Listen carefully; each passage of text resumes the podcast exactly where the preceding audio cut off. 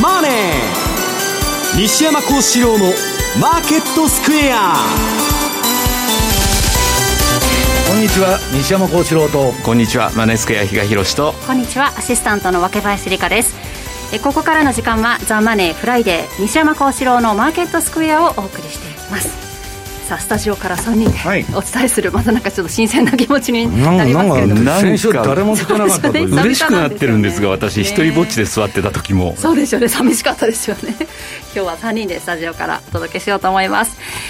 えさて現在の日経平均株価ですがマイナス17円丸1銭。えー、2万8925円13銭と。今週はね前半すごい強いなという動きだったんですが西山さんどう見てますか？ね、強いってあの勝手にもうね、はい、えー、来年利下げだっつって、えー、もうあのなんだ QT もね、えー、腰が引けてるし、えー、どうせパウエルは緩和的な政策しか取らないだろうと。い。うことと、まあ、あの6月までに上半期すごい下げたんで、まあ、それのリバウンドが今あったんですけどね、ちょっと怖いのは、えーと、前のニューヨーク連銀のダドリーさんが出てきて、はい完全に市場は間違ってると、うん、FRB はそんなね、ゆるゆるの緩和なんかしませんでと、はい、えー、インフレで締めまくるぞと、まあ、かといって、市場は今のところ悩んでるのは、はい、パウエルっていうのは別に学者じゃない、あの人、法律家で弁護士なんですよ。えー、で、まあ、そういう絡みでね、まあ、政権に忖度して、まあ、そんなにね、厳しい引き締めとかしないんじゃないかと。はい。いうのも半分あって、で 実際にパウエルってね、出てきても何言ってるのかさっぱりわからないんですよ、両論兵器みたいなことばっかり言ってて、は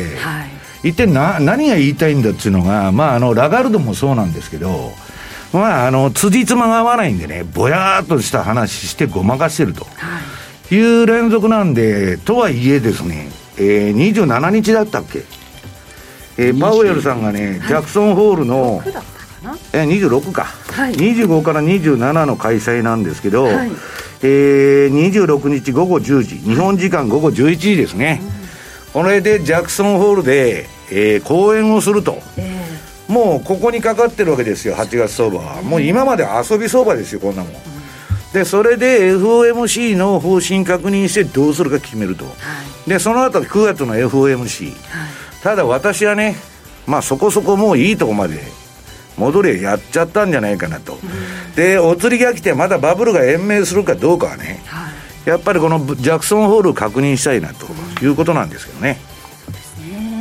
え経済見通しについて語るのか、まあ、インフレ対策重視するというふうに語るのかそのあたり注目されていると思うんですが。そうですね。え ー、そして比嘉さん為替の方ですが、えー、ドル円の動きでいうとまた、まあ、戻ってきたということになりますよね、136円、ね、今26銭から27銭ということですが、はい、ドルインデックス見ても107.69ぐらいなんで、えー、まあ、どの通貨に対しても今ドルか、ドルが強いよねと。いうようなですね流れになってるかなというふうに思うんですが、まあ今日に関してはまあ五等日絡みかななんて思ってたんですけど、その前から結構ね、まあそれその間に関しては、その件に関してはまああの後でまたお話ししようと思うんですけど、はい、まあまあ。あの言ってしまうと2年債との連動がまあ、今強まってるねっていう、その一言に尽きるのかなという感じですね。だからみんなね、あの利下げだと、まだあの金融引き締め始まったばっかりなのに、もう緩和の話しとったんだけど、どうもね、えー、連銀のあのあれ、総裁だとかね、FRB の連中の話聞いてると、はい。そんな簡単に、あの利下げとかやらないんじゃないのみたいなことで、反省しとるわけですよ。で、株は能天気で、えー、何やっても買いの材料だけ探してきて今やってると。いう話ですね。ね利上げ方向なのか景気後退なのかこう綱引きしているような感じがしますけれども、まあ、130円ぐらいまでいったんですが今136円に戻ってきたとそれも一瞬ですからね8月2日の。そうですね、うん、結局はレンジみたいなことになってるんですよね。そうなんです、まあ、いつ見ても同じ値段、居心地のいいところにおると、でまあちょっと売ったんだけどね、はいまあ要するにそのもうね金融引き締めがこれで終わりっていう話じゃないから、うん、で諸外国がもう全部トルコを除いてみんなの利上げに前のめりになってるじゃないですか、はで、イギリスなんてね、アメリカ以上に利上げするんじゃないかって言われてるんですよ。まあね、イギリスの CPI も2桁にやっぱ乗ってきましたもんね。そんな中でね、アメリカだけがね、もうやめますとかね、はい、そんなもん世界であの金利上げなんて言っとるの日本だけですから取ることね。うん、まあちょっと、まあアメリカもね、さすがにそんな、えー、まあもう利下げて生やしてね、で、3年以内にね、QE5 があるから最高値更新するんだと。いう話になってるわけですよ。そのあたり、えー、この後伺っていこうと思います。えさてこの番組 YouTube でも同時配信しております資料もご覧いただきながらお楽しみいただけますのでぜひ動画については番組ホームページの方からご覧くださいそして投資についての質問なども随時受付中です。ホームページのコメント欄からお願いします。ザ・マネーはリスナーの皆さんの投資を応援していきます。この後4時までお付き合いください。この番組はマネースクエアの提供でお送りします。お聞きの放送はラジオ日経です。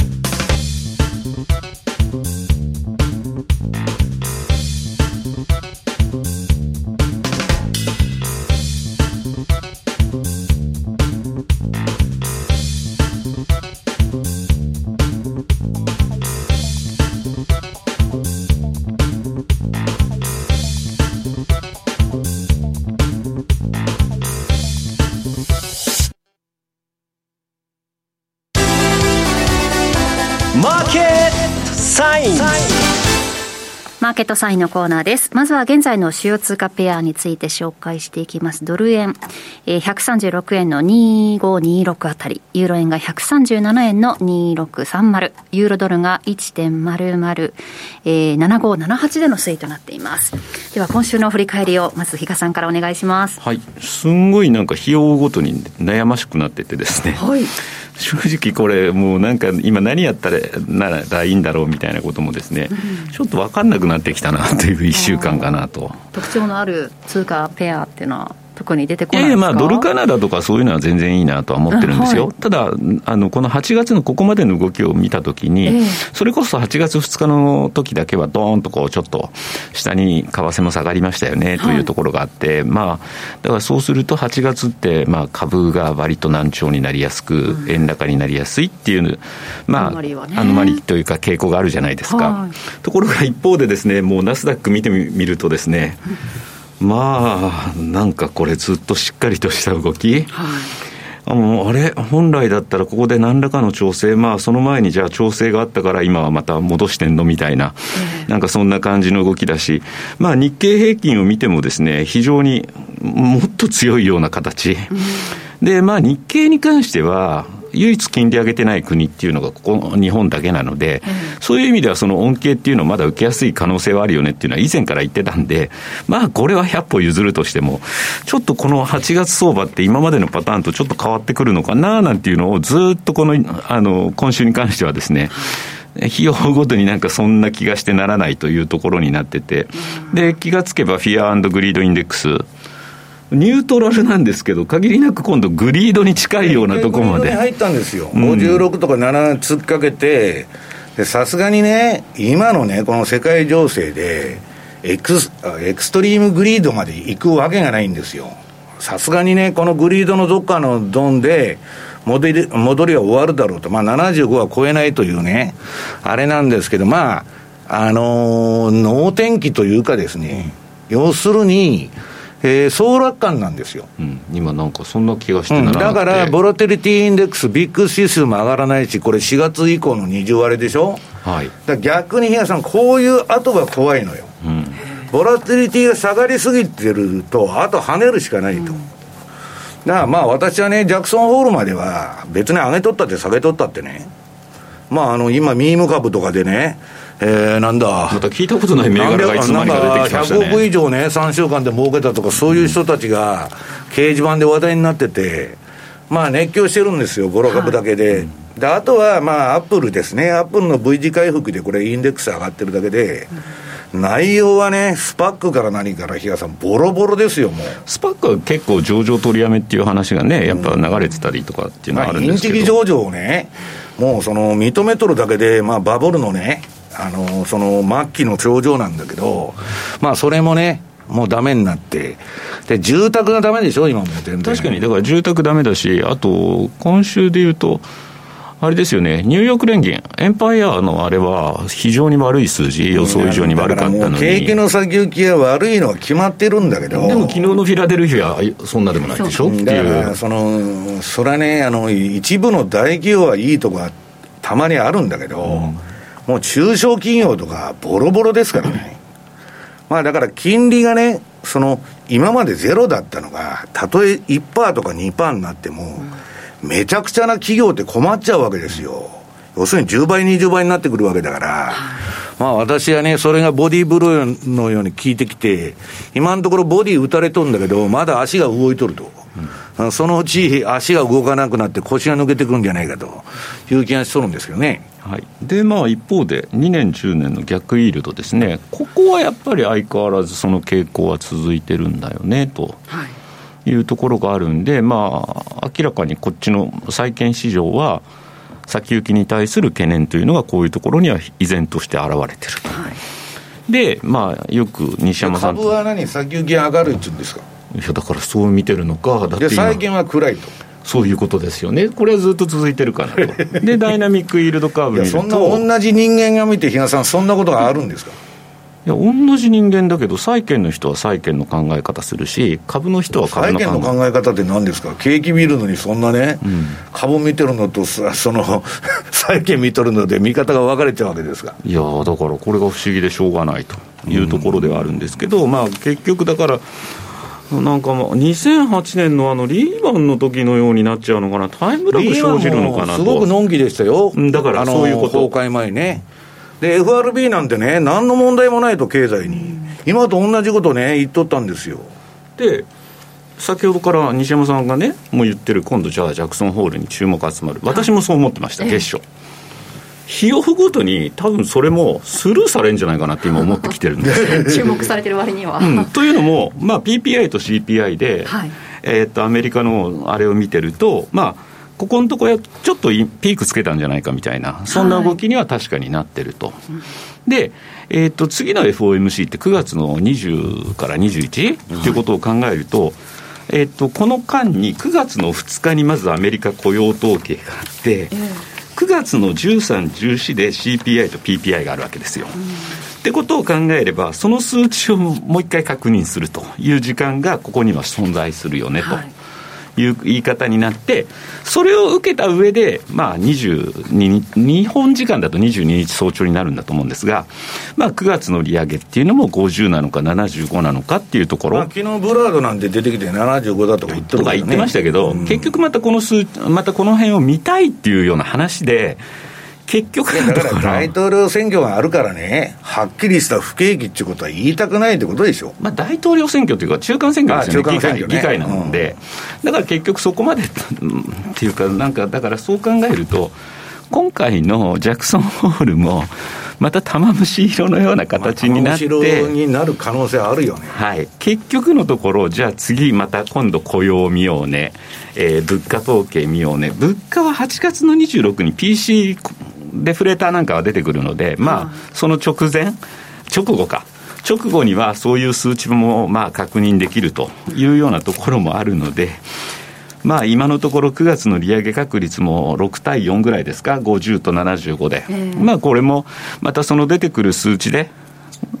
その時々の結果を受けて、また50、50になってたりとか、4、46に変わったりとかっていうことになっていくんだろうなと。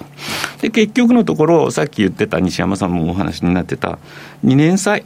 との連動がやっぱり今高いんですよ。はい、で、そう考えたときに、じゃあ2年債の今チャートどうなのっていうと、まあ横ばい、ここ一旦ちょっと横ばいになりそうな形状にはなってるんだけど、また標準偏差がふっと上がってくるんだったら、もう一段上金利、上昇というところになっていくんだったら、まあドル円というのもですね、また、えー、ドル高円安の流れになって。データ見て決めるって言っとったってね、去年まで CPI、パウエル就任以来、アホみたいな上がっとったんですよ。その時はこれは一時的なんだってずっと言っとんですよ。うん、去年のジャクソンホールでもそうやって言っとったの。うん、で、今度ちょっと下がっとるだけじゃないですか。9点いくつからね、8点いくらに。うん、それはね、もうインフレ終わったっていう話になっとるわけですよ。そんなバカな話ないでしょ。まあ、ただ、一つ言えるのは、ここに来てガソリン価格ってかなりの期間、今、下がってきてるっていうところがあるので、うん、そこの部分っていうのは、それこそ一時的じゃないんですか いや、だから数値としてちゃんとそこは、やっぱり下がるっていうところ出てくる、うん、ところにはなると思いますよ。で、ドル円に関しても、だから、まあ、そういう意味においては、確かにちょっと、まあ、金2年債の動向次第で、まあ、これ見てて政策やってたらね、FRB なんかいらないじゃないですか、だから。だってしょうがないじゃないですか、私にそれぶつけられてもな、どう答えればいいんですかっていう。だってそれ言ったら、じゃあ QT も何も多分あれ、今日持ってこなかったですけど、資産だって全然減らしてないんでしょっていう。だからあんたら言ってることとやってること違うじゃんっていう。今度はね、それ向こうの人に聞くとね、いや、あの、今のところは、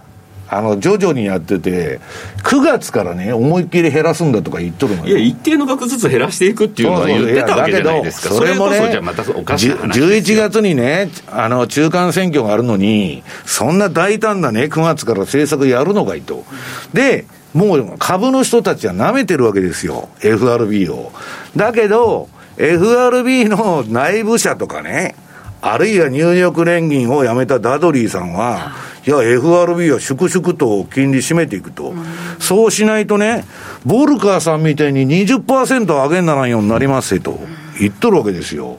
で、ダドリーが普通あんな発言したら、前のニューヨーク連銀、連銀の連銀ですよ、ニューヨーク連銀って言ったら、ね、で、辞めた後自由に喋っとるんですよ。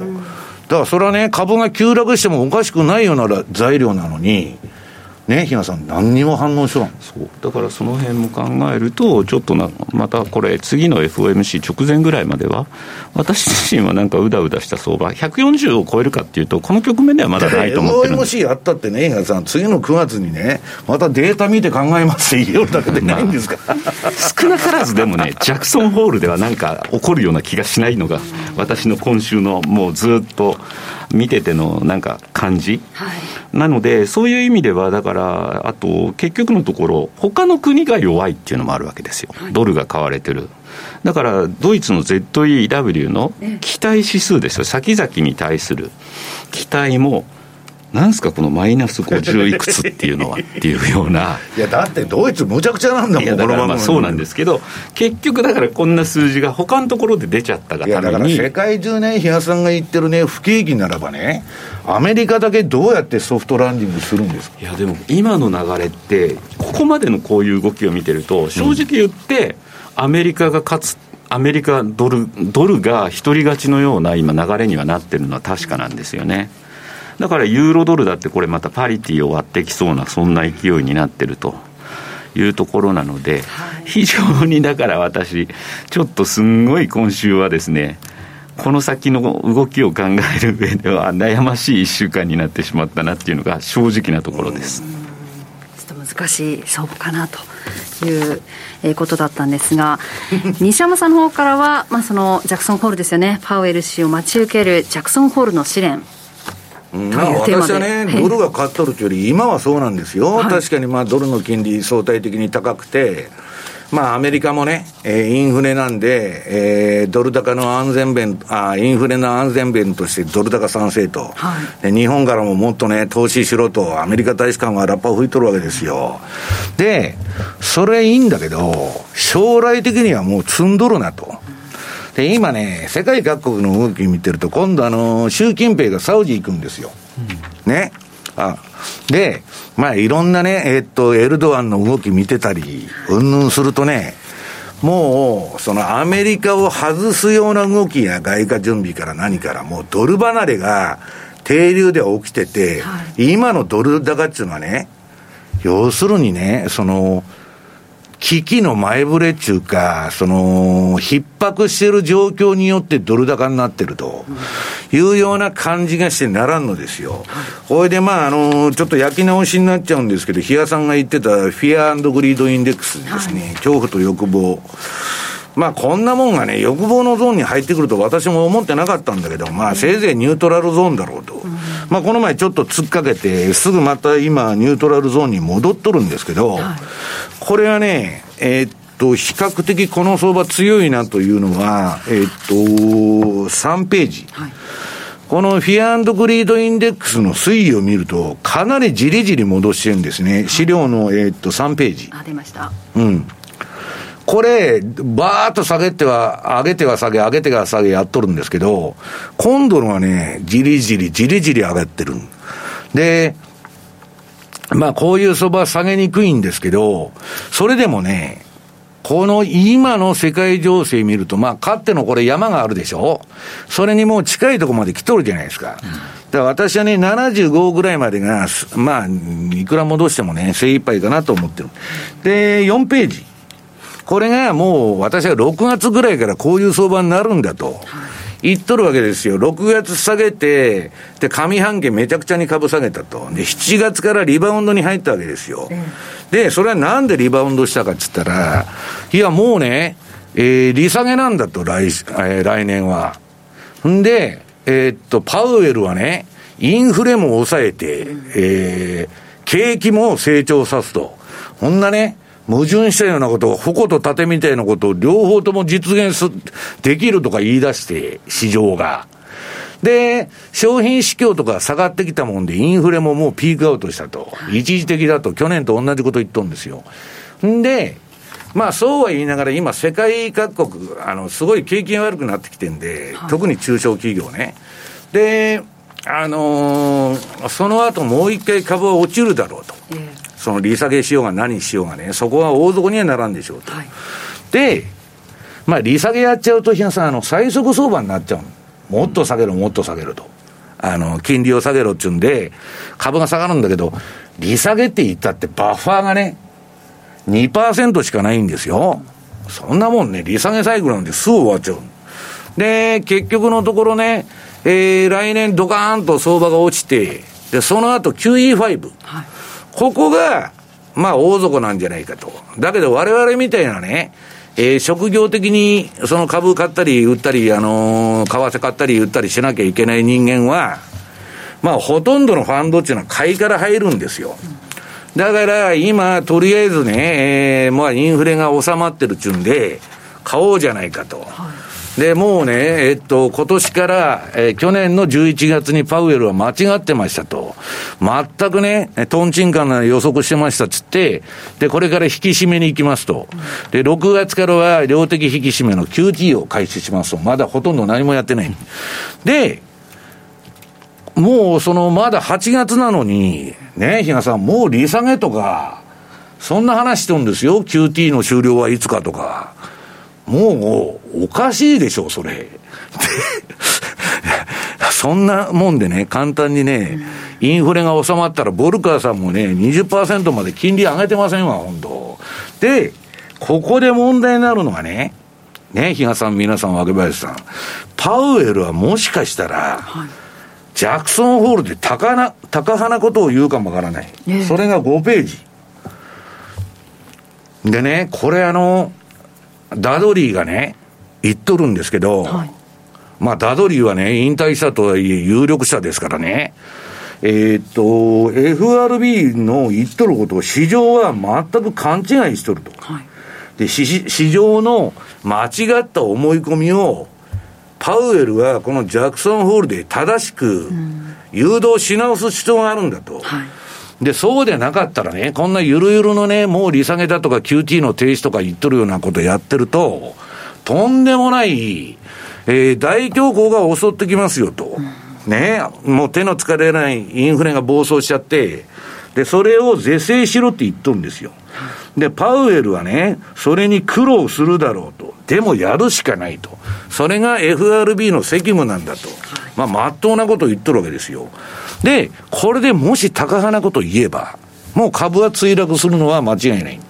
で、ここでまた比嘉さんが言うように、玉も汁の何を言ってるのかわからないようなね、エコノミストが皆さん聞いててもわからないって言っとんですよ、このパウエルさんの発言は。はいなもん、一般人が聞いてね、えー、わかるわけないし、テレビなんかね、文言の一部だけ切り取って報道しとるだけなんで、まあなんか、えー、緩和するらしいみたいな話になってくると、また株が延命しちゃうと。はい、ただ、私はね、まあ、こんだけ株が戻した原因っていうのは、この6ページ。この、えっと、利下げ観測とね、この売られすぎっていうのは聞いたと、ほとんど機関投資家がビビっちゃって、インフレで、はい、もう株全部売っちゃったというようなことになってですね、で、売られすぎの反動が、まあ、バーンと今この7月から出て、で、7月の上げは予想できたんですけど、この8月の半ばに至るまで、まあ、ここまでね、戻すとは、ちょっと戻しすぎじゃないのと私は思ってる。だけど、えー、次の7ページのもう、バンカメの最新のね、えー、調査によると、機関投資家は SP500 のインデックスに負けると、クビになるんで、運用者。SP500 が10上がったら、上がったと。で、私20儲けてますと。めちゃくちゃ優秀なファンドマネージャー。で、SP500 が例えば3割下がったと。私は15%しかやられませんと。これも優秀なファンドマネージャーなんだ。だから、変えてないやつが今一斉に買っとると。クビになるのを恐れてね。で、こんだけ戻しとんですよ。ただその隣の、モルガン・スタンレーのウォール街で一番弱気なウィルソンさんは、こんなもんはね、典型的なビアマーケットラリーで、予約相場の一時停止に過ぎませんと。今年の後半に、え下落すると。まあ相変わらず慎重な見方を取ってると。はい、で、ウォールストリートジャーナルがこの前底落ち宣言しまして、それがね、次の、えー、8ページ。えー、ナスダック、比嘉さんが言ってるナスダックが、底値から2割上がったと。これはもう底打ったと。ね。言っとるわけです。アップルはほとんど前年戻しに近い上がり方なんですよ。だから、その、それでナスダックがあったから、その、そこを打ったって言っとんだけど、エミン・ユルマズさんはですね、こんなもん何が強気相場だと。ね。フェイクラリーだと。ね。偽物のラリー。で、要するに新高値取ってから強気相場になるって言ってくれという話をしてるわけです。で、その次のね、私がビビってるのは、ボラテリティ指数が下がりすぎだと。はい、これね、ATR だとか、このビッグ指数のボラテリティが下がってる過程で株っていうのは上げるんですよ。はい、今下がりすぎじゃないかというのが次の、えー、9ページ。これね、まあ、不気味なね、リーマンショック前の形状に似てるんだけど、VIX 指数が全然上がらないと。まあこれはエミンさんはね、あの、アルゴリズムを使って操作しとるんだと言っとるんですけど、まあそれはともかく、この低ボラティリティと今の楽観相場、自信過剰とかね、えー、 Fear Greed Index が欲望ゾーンに入ってくるとか、もう気が緩んどる証拠なんですよ。あるいはミーム株が乱舞してね、一週間にねえ、比嘉さん。30万か40万の資金で入って、100億儲けたっていうやつが出とるんですよ。オプションとか使って。めちゃくちゃな相場じゃないですか。で、そういうのホーズな連中がまた出てきたっていうことは、そろそろ危ないぞと。はいいうこと。で、まあ、チャートだけ確認してきますと、SP500 のね、えー、これは私のあの、なんだ、えー、メガトレンドフォローのシグナルはもう真っ赤っかで、ただし、えー、一番上限の ATR チャンネル、黄色いとこにこの前到達して、今足踏みになってると。はい、で、ちょっと標準偏差も垂れてきたんでね、うん、そろそろいいとこじゃないかと。あと、気持ち悪いのがね、まあみんなファンドがやっとるパターン分析ですよ。えー、11ページ。これ、まあ、ベアマーケットラリーで読んどるんですけど、ね、弱気相場の一時停止、あるいは一時的な反発と。まあ、2008年の相場に売り二つだと言われとるわけ。で、これまあ比較的ここ、まあ1日2日前ぐらいのチャートなんだけど、えー、その次の12ページのチャートはね、アナログチャートっつっても重ねたやつ。これちょっと日付が古い、えー、っと、8月のなんだっけ、5日現在のやつなんで、もうそろそろ上げは終わっとるはずです。はい、これ見てると白いのがもうちょっと伸びて、だから、このパターンが実現すれば、しばらく下げるしかないと。いうことになるわけですね。え、9月のとこから下げるんじゃなくて、そういうわけではないまあ、あのいやいや、もうだから、この白い日にちが8月5日までのチャートだから、今、8月19日ですからね、ね。もう上げ終わっとるかもわからないと。い。うことです。えー、ということで3時になりましたので、日経平均大引けを迎えました。大引けの値だけお伝えしておきます。えー、11円81銭下落して2万8930円33銭で、えー、大引けを迎えました。この後トゥデイズマーケットのコーナーで詳しくお伝えします。以上、マーケットサインでした。お聞きの放送は、ラジオ日経です。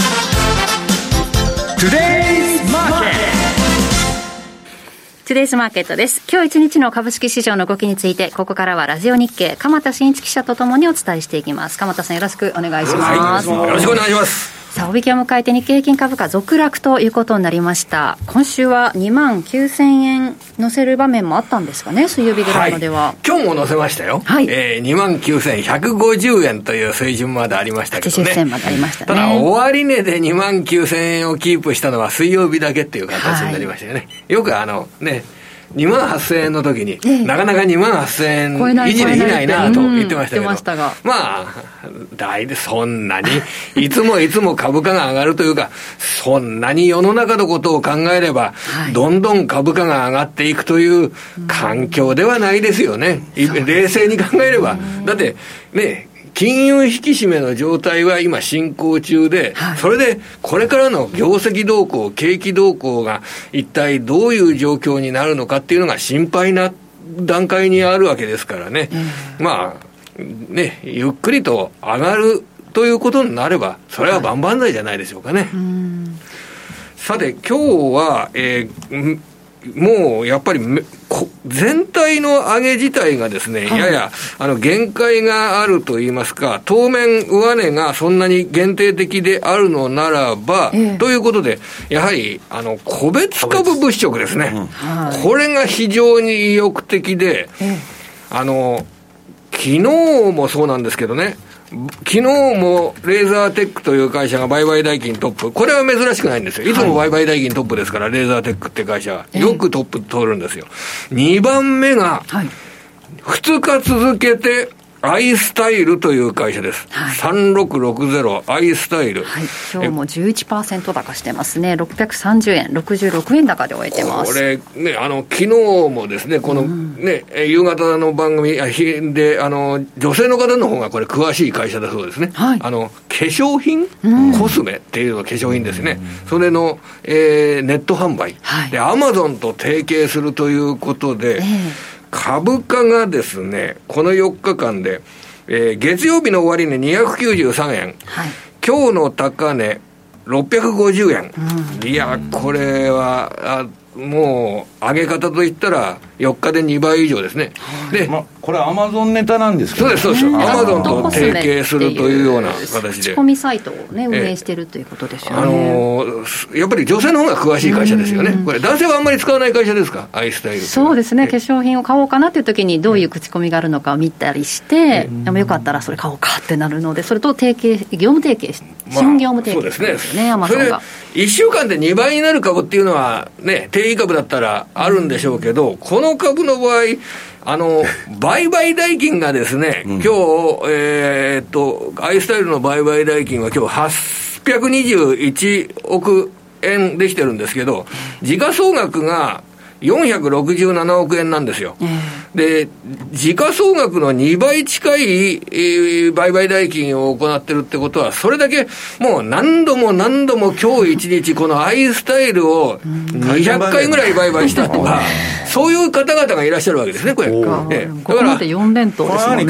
機関投資家やってるわけじゃなしあくまでも個人の方。個人の方だけじゃないでしょう、でもこれだけの売買代金になるわけですから。でしょ、これ、機関投資家入らないとこんなにいかないでしょ。これは、要は、だから、日本の市場っていうのはやっぱり短期トレーディングをやるお金っていうのが活発に入るわけですよね。で、おとといの水曜日の日経平均2万9000円のせについても、ファーストリテイリングがガンガンガンガン買われて、えー、それで2万9000円のせの原動力になりましたから、要は売買代金の上位で流動性があるっていうような株に、もう何回も何回も売買するようなヘッジファンド。はいこれがやっぱり日本ではすごく強いです、ね、その高速屋がめちゃくちゃ暴れとるんだと思いますよ。これはもう、見ている限り、やっぱりこれ、人間の売買ではないような、そういった動きっていうのは、何回もやるような連中があるわけですよね、これ。これだから流動今週の特徴は、売買代金の上位で流動性の出てきた株がよく上がる。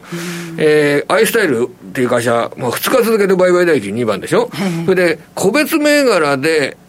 4番に入ってる、このメルカリ、はい、メルカリって有名な会社ですけど、時価総額4000億円ぐらいですから、そんなしょっちゅう売買代金の上を入る会社じゃないですよ。うん、このメルカリも、先週の値段が、あ1週間前、1980円でした、うん、それが今、2630円のところまで、あの今日高値までありましたから、30%上げてますよね、だから、アイスタイル、メルカリ、なんか似てませんか、アイスタイル、メルカリというと、インターネット関係の、えー、ソフトな感じの、はい、それで、そちらの方に、要は売買代金の上位の株に、あの先ほどあの西山さんから、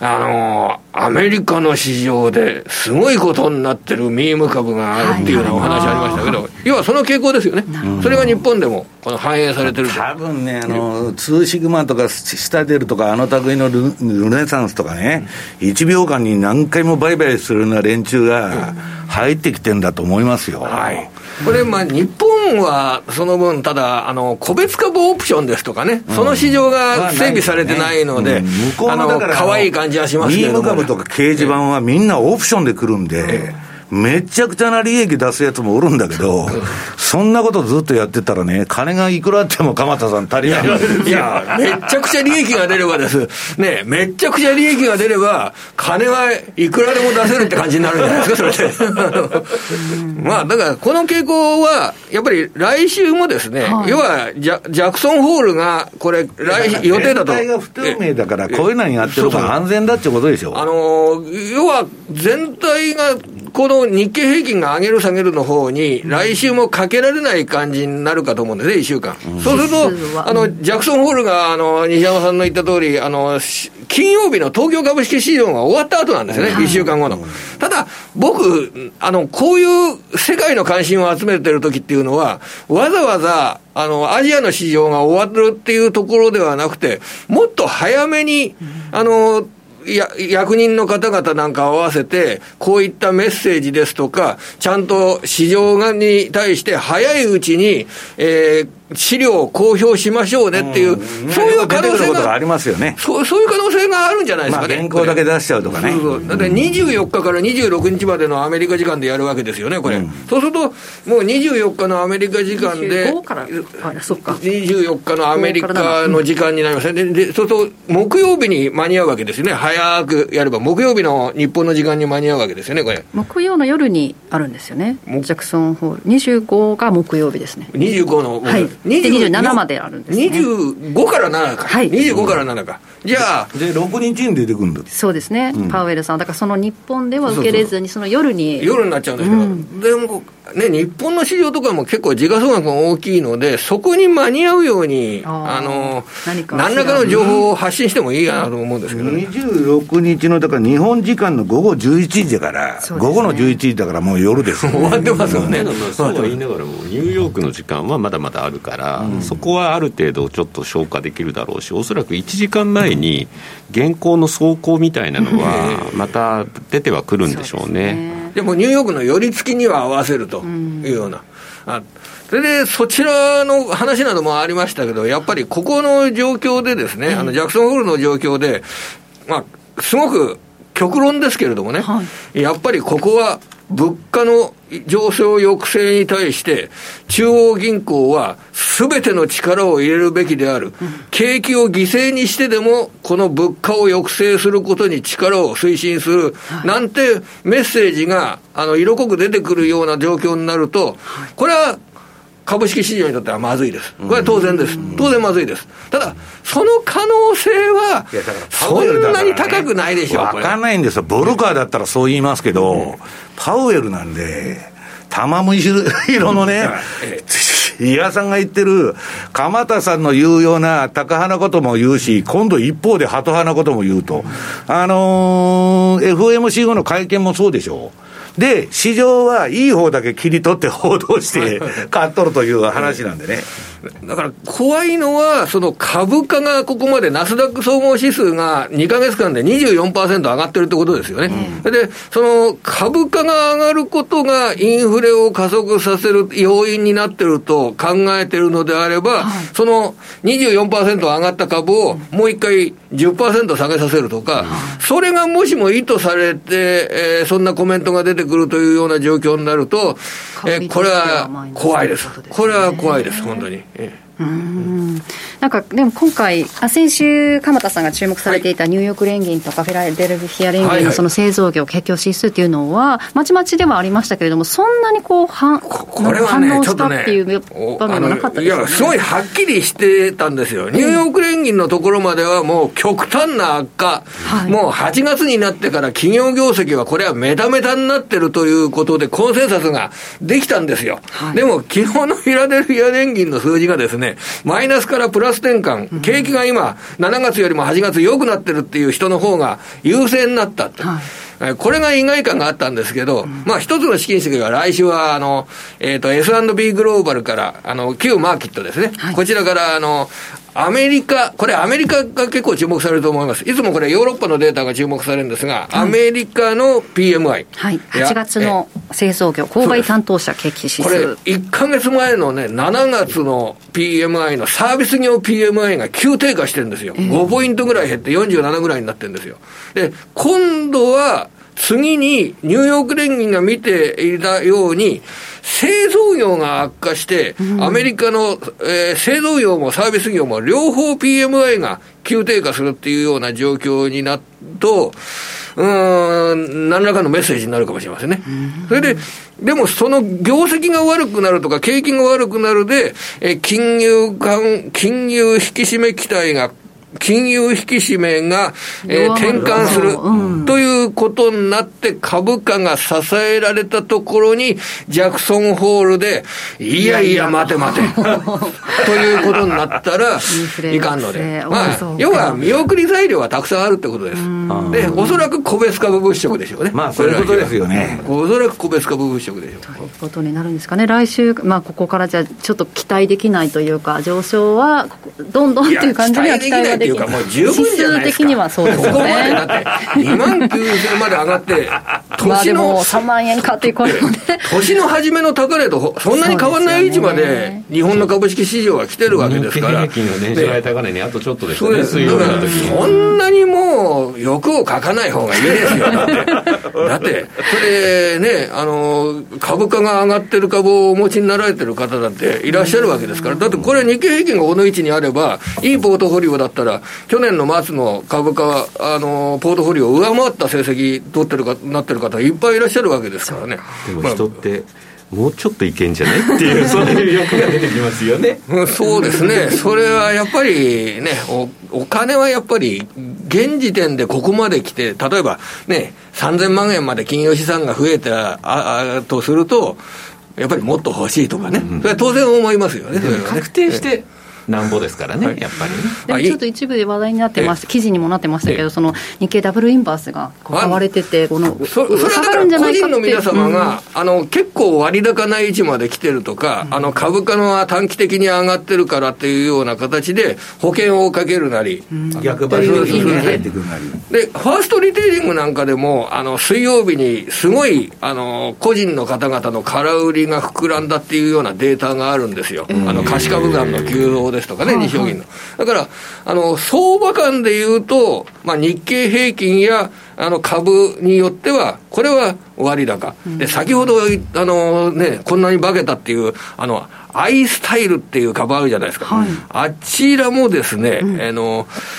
昨日のその日証金のえ貸株残が、貸株残っていうのは証券会社に日本証券金融が貸す株ですね。で、個人の人が空売りやりたいっていうと、ここが増えるんですけど、362万株増加の371万株になったんですよ、貸株残が。はい、だから、それまでほとんどなかった。うん、9万株しかなかった貸株残が371万株になったってことは、うん、このアイスタイルにめちゃくちゃ空売りを入れたって人がたくさんいるんですよ。で、今日11%上がってるわけですよ。えー、うん、ね、えー、まあね。誰かがウハウハな反面、誰かが苦しんでるっていうことですからね、やっぱり。だから、でもそれがそうなんですよね。だから、でも、これは、もう、経営、理屈から言えば、いたとえ持ち上げられたとしても、これは売りだろうと。そういう株が出てきてるってことですよね。で、その、これは誰が考えても売りだろうっていう対象が、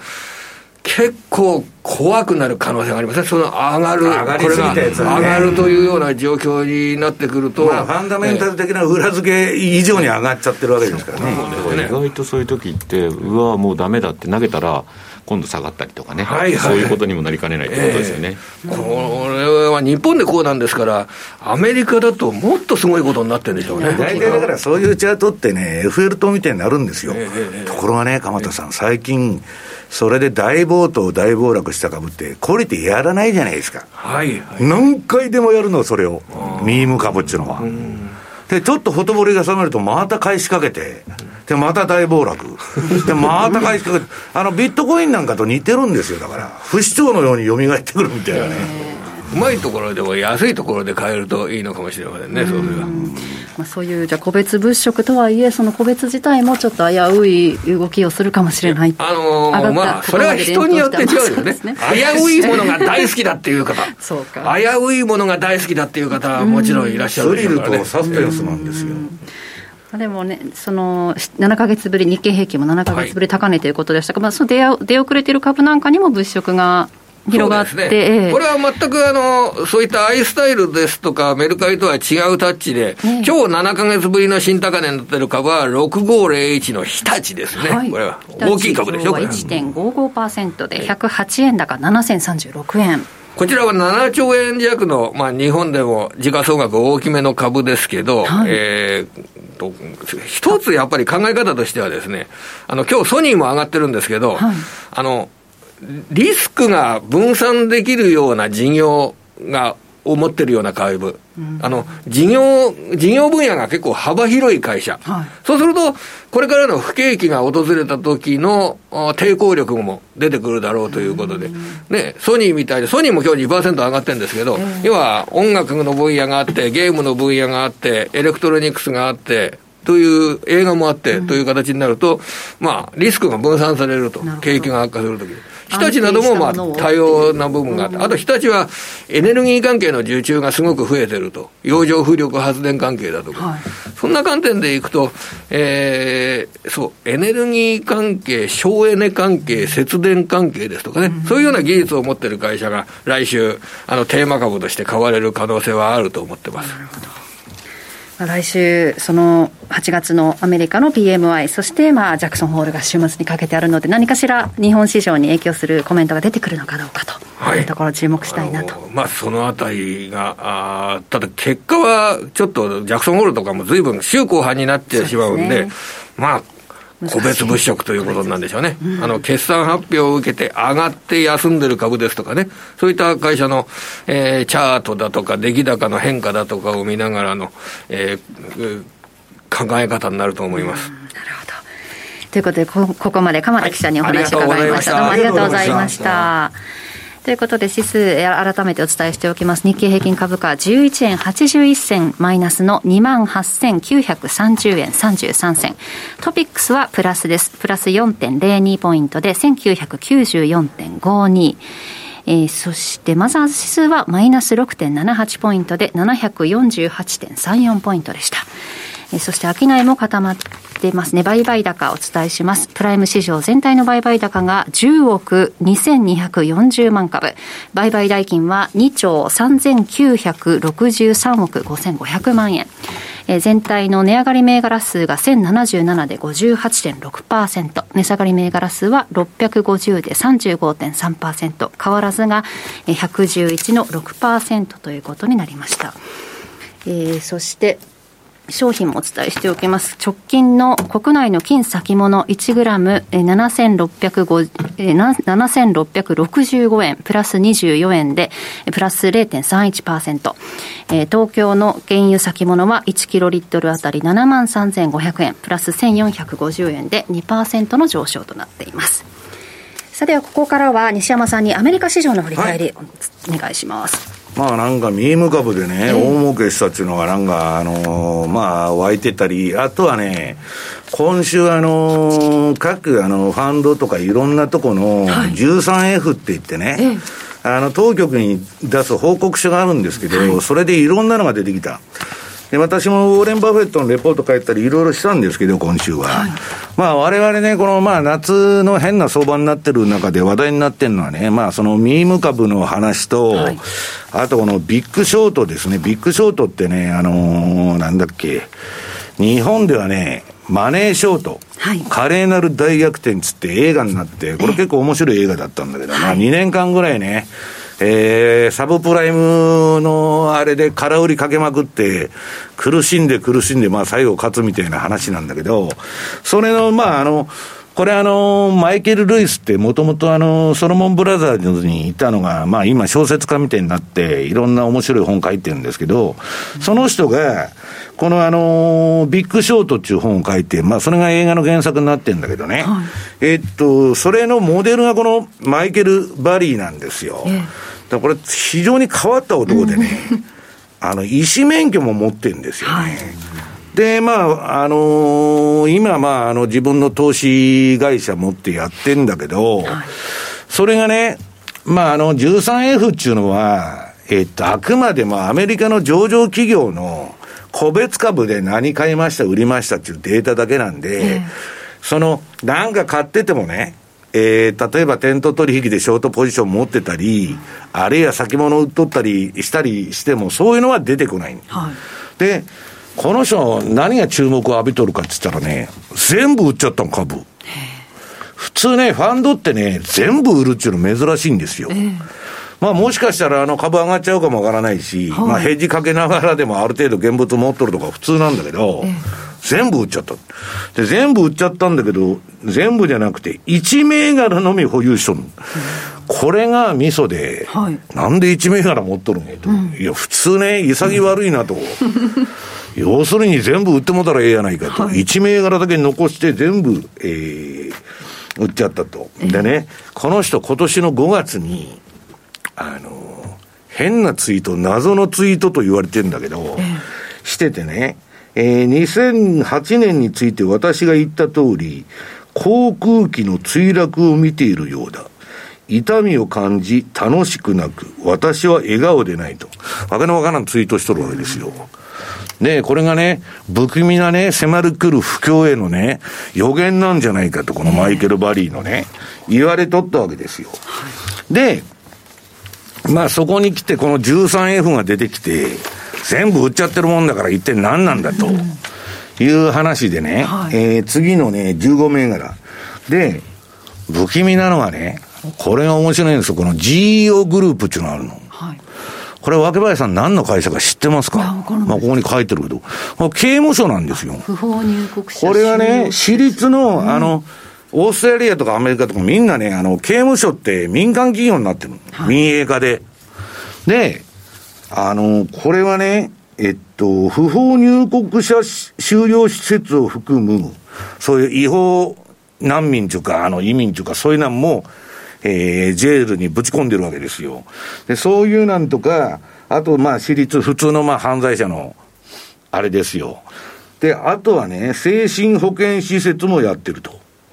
で、それをね、オーストラリア、カナダ、ニュージーランドおよび南アフリカで経営経営してる会社。は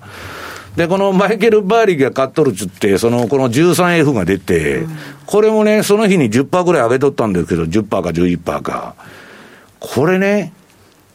若林さんね、よく考えてください。この人1銘柄これだけ残してるんですよ。こんな株が上がるって言ったら、どういう状況なんですか？この GEO グループの業務内容から言ってね、犯罪がむちゃくちゃ増えてね、ね世の中がもう大混乱になってですよ、とんでもない世の中になってると。で、含みだなという話になっとるわけですよ。で、まあ、あの、彼が他にどんなポジションを持ってるのか知らないけど、まあ、レーダーリオもね、かなり欧州株とかいろんなものショートして、まあ、えー、っと、なんだっけ、彼のファンド2割ぐらい儲かっとるとか、そういうのが出てたけど、ファンドはね、ショートしてるとこがすごい多い。今。もう売りだと。すでに売ってる私の周りの、えー、いくつかのファンドも空売りに入ってる。で、私はね、売りシグナルが出ないと売らないから見てるんだけど、えー、もうカウンターで入るとこは入ってるみたいなね。で、それはどういうシナリオかというと、そのニューヨーク連銀のダドリーが言ってるように、FRB はね、インフレファイトすんだと普通に。うん、なんだか、市場が勝手に言っとるだけですよ。はい、もう利下げだとかね、QT の停止とかね。なもん一言もパウエルは言っとらんのですよ。で、仮に、そんなね、こんなインフレ的な状況で、ゆるゆるの金融政策やってったら、それこそモラルハザードで大変なことになりますよと。ボルカーさんがね、今、80年代ベースのね、CPI の昔からえ、えっと、続いてる計算式に今のデータ入れたら、17、8%のインフレですよ、アメリカ。そんなもんでね、2.5とかね、FF 金利、上げてインフレが止まるわけがないじゃないですか。よほどのアホでない限り金利上げるだろうっていうのが、ファンドの見方なんですよ。だから、まあそこら辺はね、まあいろんな解釈があるんで、で、まあ言ったように、あの、パウエルが玉虫色の発言するかもわかりませんので、またバブルが延命するかもわかんないけど、ちょっと注意しといた方がいいかなということですね。はい、以上、トゥデイズマーケットでした。お聞きの放送は、ラジオ日経です。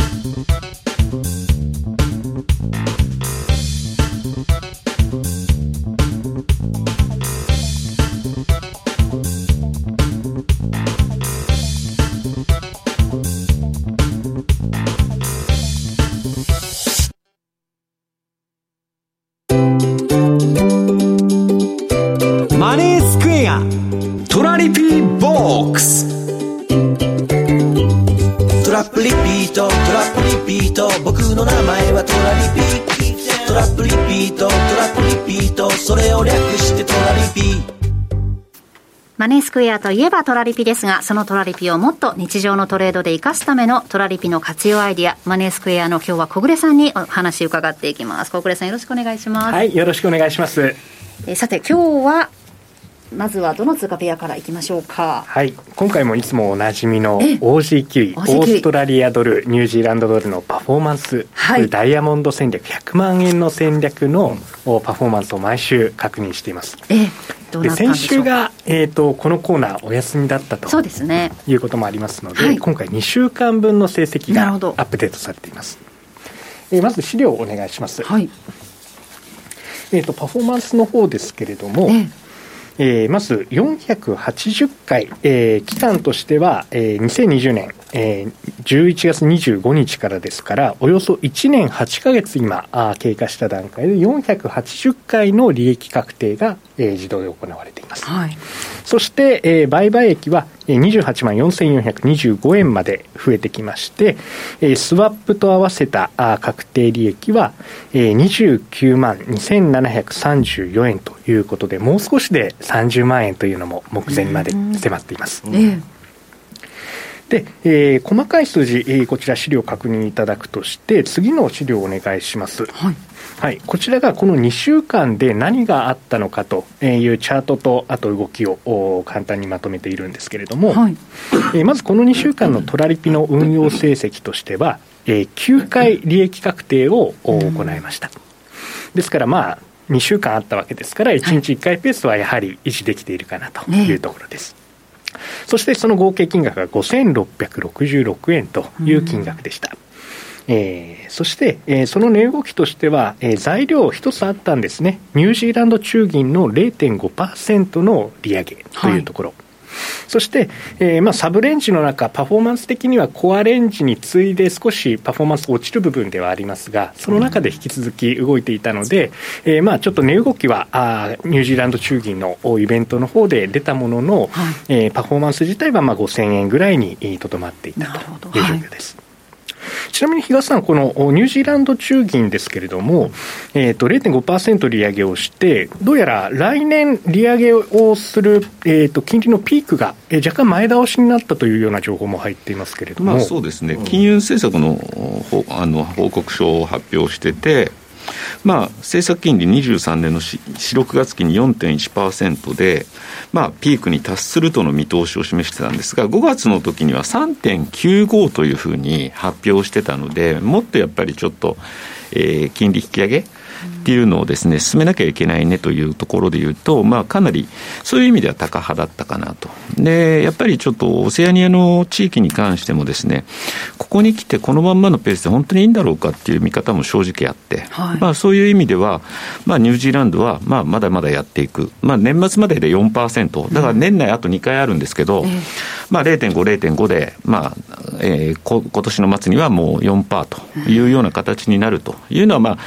あらあら、あのー、今までのシナリオ通りの動きかなというところなので、じゃあ今度オーストラリアはどうなんだろうねっていうところが試されるのが、はい。9月6日だったかな、あのオーストラリア RBA の政策決定会合、はい、またそこの声明とかで確認をするという作業に入ってくるのかなというふうに思ってます。ニュージーランド中銀の情報自体は OG9 の下押し圧力にはなっているようですけれども、はい、まだこの1.10という心理的な節目、ここがちょっと抵抗になって、下に抜けきれずにいる状況ですけれども。発表直後はね、一回抜けたんですよ、うん、ただね、その直近の安値の1 0.098とか、その辺までは結局タッチできずにその後また戻ってるっていうのは、なんでこんな感じになっちゃってるんだろうなとはちょっと思うところなんですよね。反応でなかったんだけど、うん、まあ、まあ、両方ともね、結構インフレ警戒が強いんだけど、うん、あのニュージーランドもオーストラリアも。まあ、なんか一つね、情報として言われてるのは、うん、オーストラリアはね、低めに出しとるっていう話があって、インフレ率を。で、今後ね、それはまあ、あの、イギリスみたいになってきて、結構まあ、あの、修正されるんじゃないかと。で、あそこもその、給料の値上げが追いついてないもんで、うん、実質賃金が今すごく落ちてんだって。うんはい、生活は厳しいはずですね、うん、だからまあなんかね、不景気とね、その、その利上げとのなんかせめぎ合いみたいな感じで、先へ読みにくくなってるのはなってるということで。でもあれですよ、オーストラリアの国自体の財政もかなりやっぱりちょっと逼迫してきてるというか、うん、赤字はどんどん増えてきてるはずなので、まあ、もそうですからね、今。うんで中国のね経済状況にも左右されますもんね。あるでしょうし、とにかくやっぱり発行額がそこそこ大きいんでしょうね、オーストラリアっていう国は債券の。だからそうすると、その支払いに伴う負担っていうのは、どんどんどんどん大きくなってくるというところなので、まあ、なんかここのところ、だからそのオーストラリアがまたちょっと買い戻されてるっていうのも、なんでなんだろうなって、非常に不思議でしょうがないところではあるんですけどね。まあ、ひとまずちょっと新しい材料は出ないような雰囲気かな、まあ、だからあの資源のね、カナダとかオーストラリアがやっぱり強かった流れが、いまだにじわーっと効いてるんだけど、ただね、私今日あのマネースクエアさんであのセミナーやるんでね、あの、それでまあ OG9 位のチャートも入れてんだけど、はい、まあ冷やしはまだね、買いトレンドのままなんだけど、週足ではね、もう強いあれは一旦終わってまあ、上の高いところでの横ばいになってるってことですよね、今。はい、冷やしってトレンドになってます？まあ、まだトレンドになってるというか、まあ、標準偏差的な話じゃなくて、そのまあ大雑把なあれではね。はい。ちょっとそんなところで横ばいがまあ一応は予想されるところかなと思いますが、ちょっとそんな状況でコアレンジに戻るまでもう少し時間がかかるという想定をする場合は、前回、えー、パフォーマンスを上げるテクニックをお伝えしましたが、これを覚えていらっしゃいますか？初めてここから入るという場合は、はい。スワップも入りますよってお話でしたよね、そうですね、スワップの量も増えて、取引の量も大きくなる、えー、このサブレンジから始めるときだけの、うんうん、えー、テクニックということで、はいはい、スタートダッシュという手法をあの前回ご紹介しました、うん、ちょっと分かりにくかったなんていう、えー、声も聞きましたので、もう少し詳しい資料を今回、えー、用意しています。はい。えー、普段この 売りのトラリピ、えー、サブレンジが小さくてコアレンジが厚めというのが標準状態です、えそしてこの標準状態のコアレンジの、えー、トラリピを、えー、今注文しておく必要があるかというところでいくと実は真ん中で目先動く想定がないなら今ここに注文いらないんですねそして、えー、仮にこれと同じ大きさのトラリピをサブレンジに重ねて注文してしまった場合、うん、当然あの逆方向に持っていかれた時のリスクは大きくなりますけれども、うん、戦略自体は真ん中に戻る想定をしています、はい、ですからその場合、えー、サブレンジに重ねてしまったとしても真ん中に戻るときにはサブレンジの売りトラリピえー、この資料でいうと、スタートダッシュ分というふうに書いている部分ですが、はい、えー、ここを1.10、1.13のサブレンジで注文しても、えー、真ん中に戻したいと思ったときには、評価損がないので、えー、1回取り消して、もう1回注文入れるというだけで、痛みなく簡単に戻すことができるんですね。そうすると、もともとのサブレンジというのは0.3万かける20本。だったところに0.4万かける20本を重ねられますので、0.7万かける20本の注文になります。えー、つまり0.3の予定だったところが0.7万で入れられるわけですから、はい、倍以上のパフォーマンスがこのサブレンジで達成できるというのがこのスタートダッシュという手法です戻ってきた時点で再設定すればいい。標準の設定に戻せばいい、ね、上の部分で利確ができちゃってるんでポジション今度そこがなくなってくるんですよ、えー、だからそこの資金が今度は浮いちゃうんで元に戻せばいいでしょっていう、うん、そういう発想です、はい。でこれをやることによって、はい、えー、例えばこの2週間、えー、5600何歩という利益が出ていたところを倍以上に持っていけるとしたら、はい、2週間で、えーと、1万ちょっとということで、1%以上のパフォーマンスが2週間で出てしまうので、えだいぶこの手法というのは、あのここから始めるタイミングという方にとっては、おすすめのやり方になっています。なるほどそしてすでにダイヤモンド戦略、やってらっしゃるという方も結構多いと思います、はい、そんな方には当然このスタートダッシュを使って、えー、パフォーマンスを上げていただくさらに資金追加するというのも当然あり得るんですけれども、やっぱりこの戦略だけに資金を全額投入したらアホな話になってしまいますから、えここはしっかりと資金分散をしてあげる、はい、というところで、マネースクエアからは、えー、トラリピエース戦略ということで、えー、マネースクエアの戦略リストというコンテンツの中に、はい、この OGQ のダイヤモンド戦略以外にも、えー、ドルカナダ、えー、ルーニーと呼ばれる通貨ペアの、えー、ハーフハーフ戦略、これは、えー、パフォーマンスがあ、まあ、足元と2、3か月くらいですけれども、このまま1年間進んでいけば20%ぐらいのパフォーマンスになるんじゃないかと。いう、かなり好調な水準で推移していますので、これも選択肢の一つかなと思っております。スタートダッシュで追加っていうのも、まあ、すでにやってる方もできるけれども、はい、この分散、他の戦略に分散っていう選択肢もそうですね、どうですかぜひ検討いただいて、バランスよく運用していただければと思います。うん、なるほど。最近なんか意外とドルカナダのパフォーマンスいいよねって私たちが言う前にお客さんの方から言っていただけるっていうのがあるので、あじゃあちょっと気になってたなっていう方は結構皆さん気にはなってたりすると思うんで、うん、まあこちらもご検討いただければと思います。見る機会じゃないかなチャンスじゃないかなということでした。ということでここまで小暮優樹さんにお話を伺いました。ありがとうございました。ありがとうございました。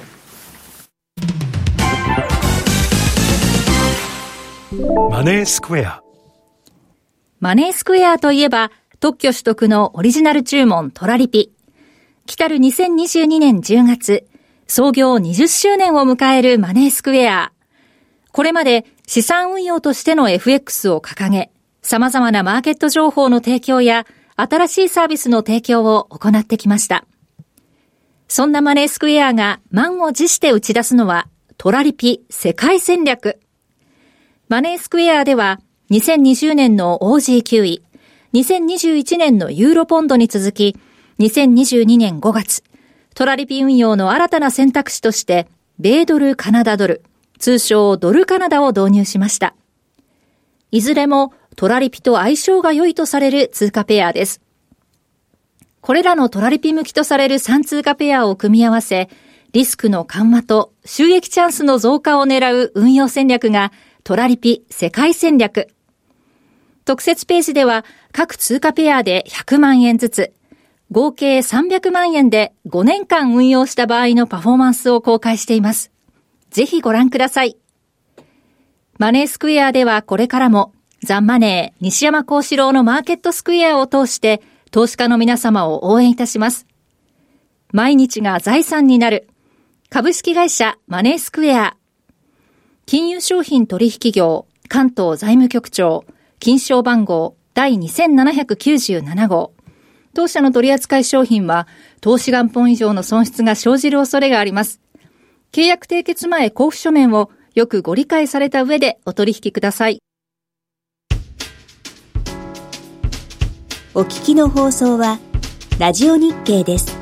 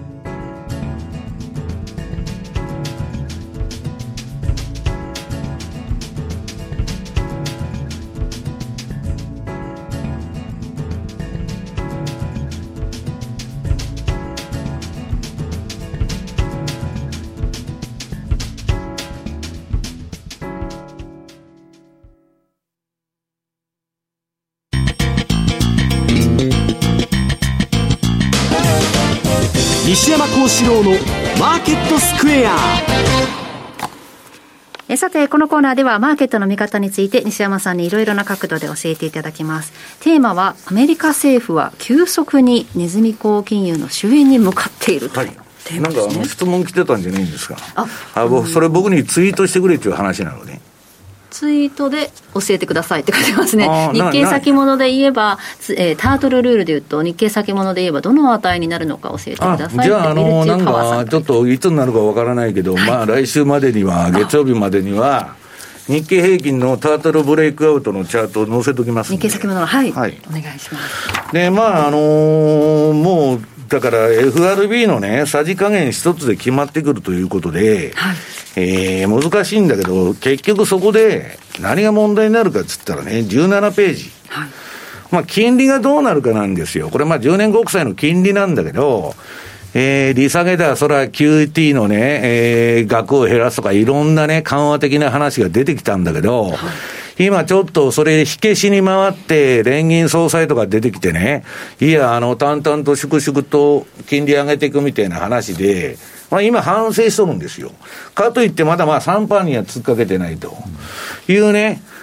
まあだからこんなんジャクソンホールマッチってことになっちゃうんだけど、はい、まあちょっとあの、今日あの、この後マネースケアさんでセミナーするんで、為替の話はちょっと時間がないんで飛ばしちゃいますけど、えー、っと、だから次の22ページまで飛んでですね、まあこれ、まあ、ウォール・ストリート・ジャーナルの記事、懲りない投資家、インフレ低下にまたかけると。要するにもう、あの、インフレ一時的だからね、その間株買おうと。まあ、その発想は当然ありだと思うんですよ。はい、だけど、それがまあ、どこまで戻るんかっていう話になると、本当にね、ジャクソンホールで、まあ、あの、6月とか5月あたりから言われてたパウエルがね、景気後退を認めて、はいえー、来年はね、もう利下げに行くようなことを、本当にそんなもんほのめかすのかと、いうのは極めて疑問だと。で、一応 FRB のそのコメントではですね、あの、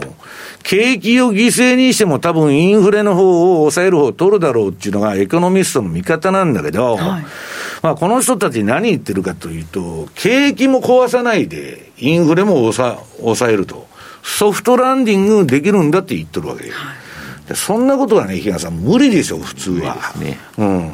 今のインフレ下げようと思ったら、景気を落とさない、あるいは雇用を落とさないといけないんですよ。はい、で、そんなものは夢物語だって言ってるのは、ニューヨーク大学辞めたルービニさんですよね。えー、今、まあ自分で投資顧問やってるんですけど、えー、インフレ率を、まあ、FRB の誘導目標の2%に下げるにはね、はい、少なくとも FF 金利を4.5から5%にする必要があると。で、米金融当局の方向転換と来年の利下げ観測、はい、これで今株はここまで上げてきたんだけど、リバウンドでね、それは妄想に聞こえると言っとるわけです。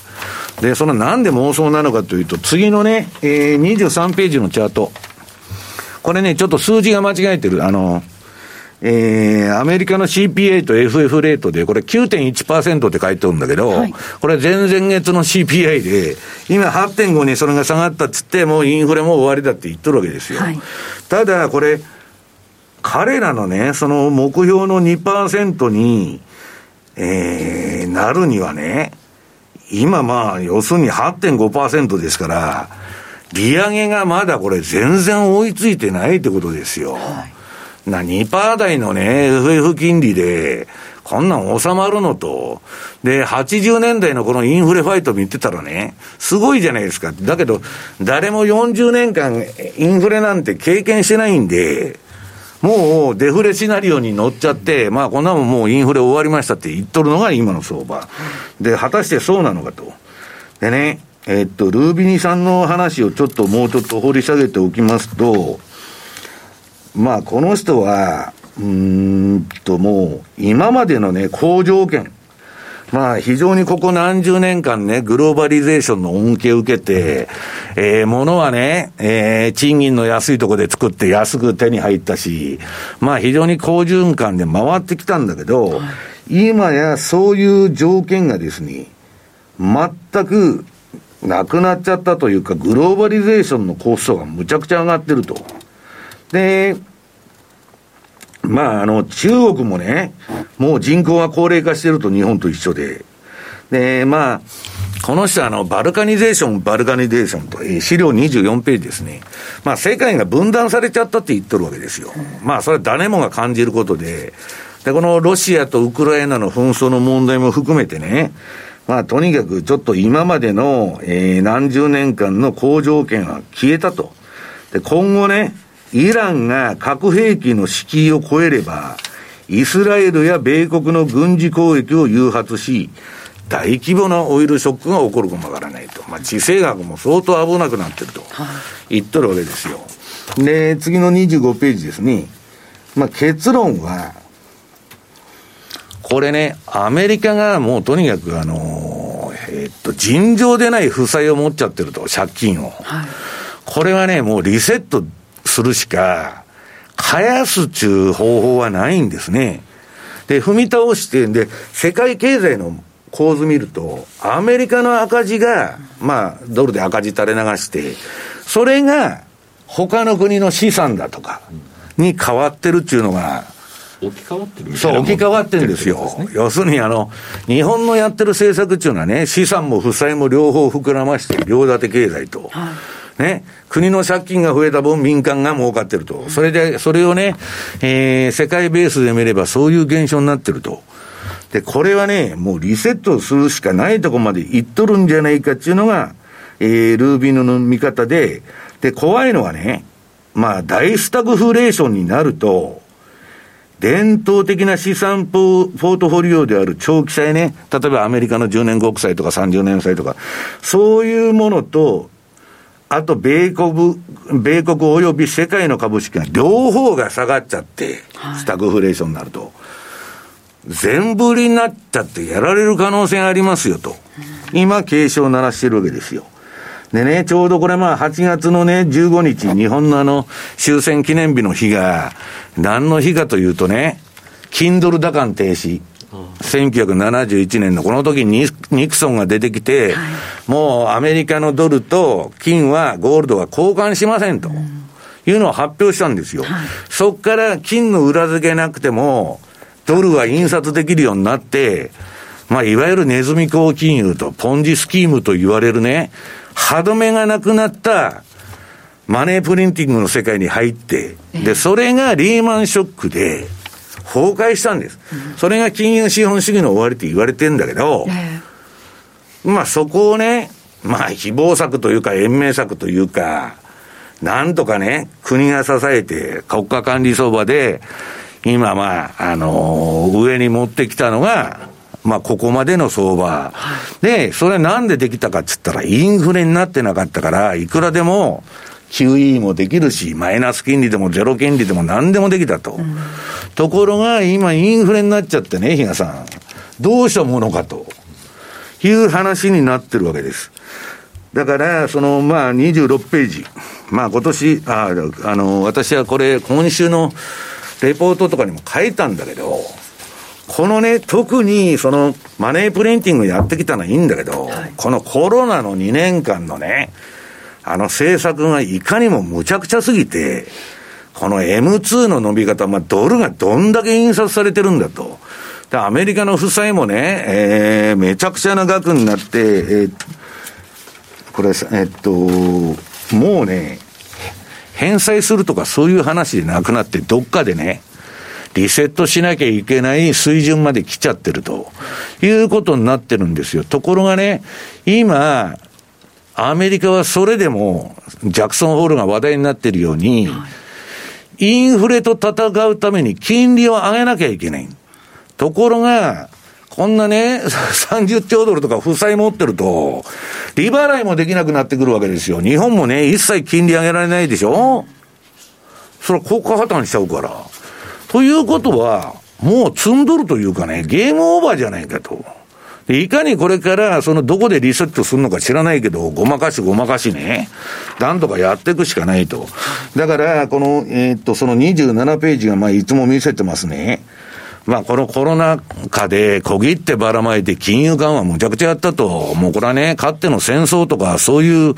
もう大財政出動と、まあ大金融緩和をやっちゃったんですよ。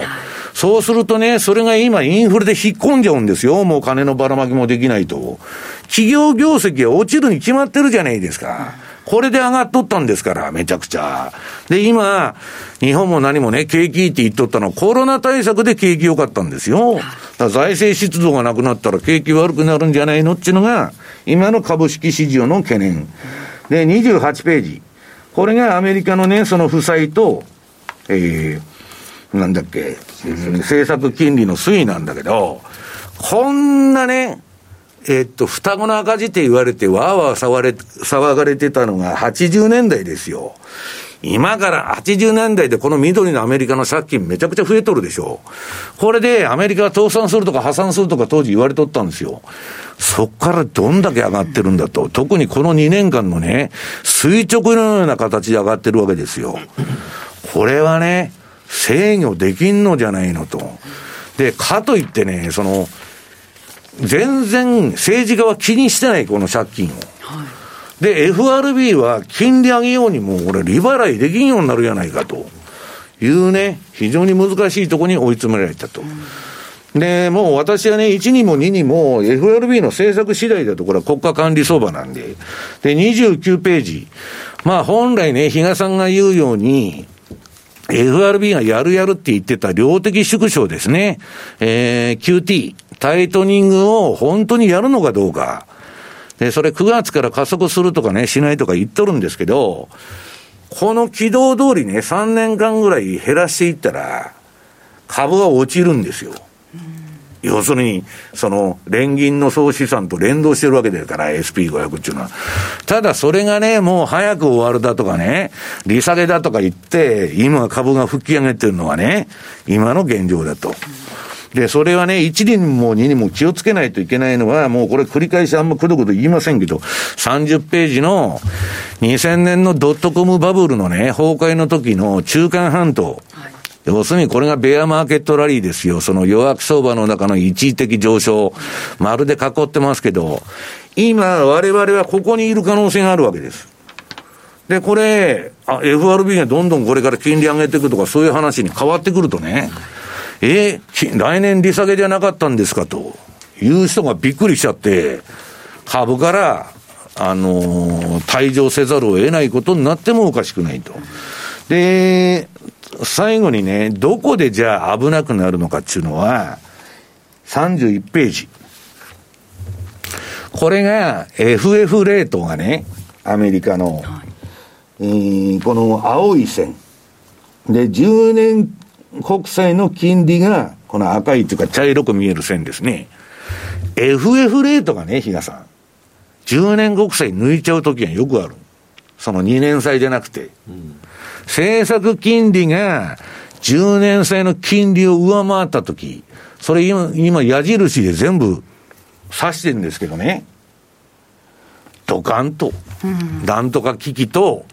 えー、その後のリセッションですね、灰色になってるでしょ、その、えー、っと、薄く、薄く、のところ、はい、それは景気後退期なんだけど、そういうのが来てもおかしくないと、はい、だから今、まだ金利がそこまでいってないから、政策金利低すぎて。まあ、ドスンと来てないだけでね、うん、今後そういう動きに気をつけないといけないということだと思うんですけどね。はい、以上、FX マーケットスクエアでした。お聞きの放送は、ラジオ日経です。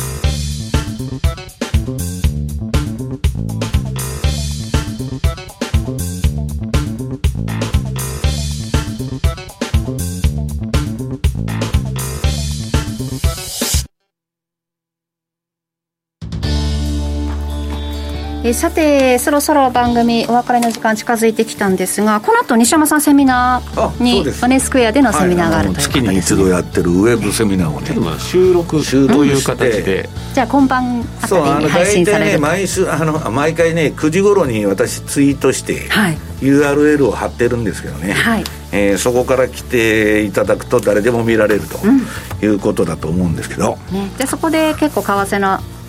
お時給なんかも、まあ、そっちの方のちょっと今日時間がなかった。そっちの方が枠はちゃんとあるので多分お話しいただけると思います。わ、うんはい、かりました。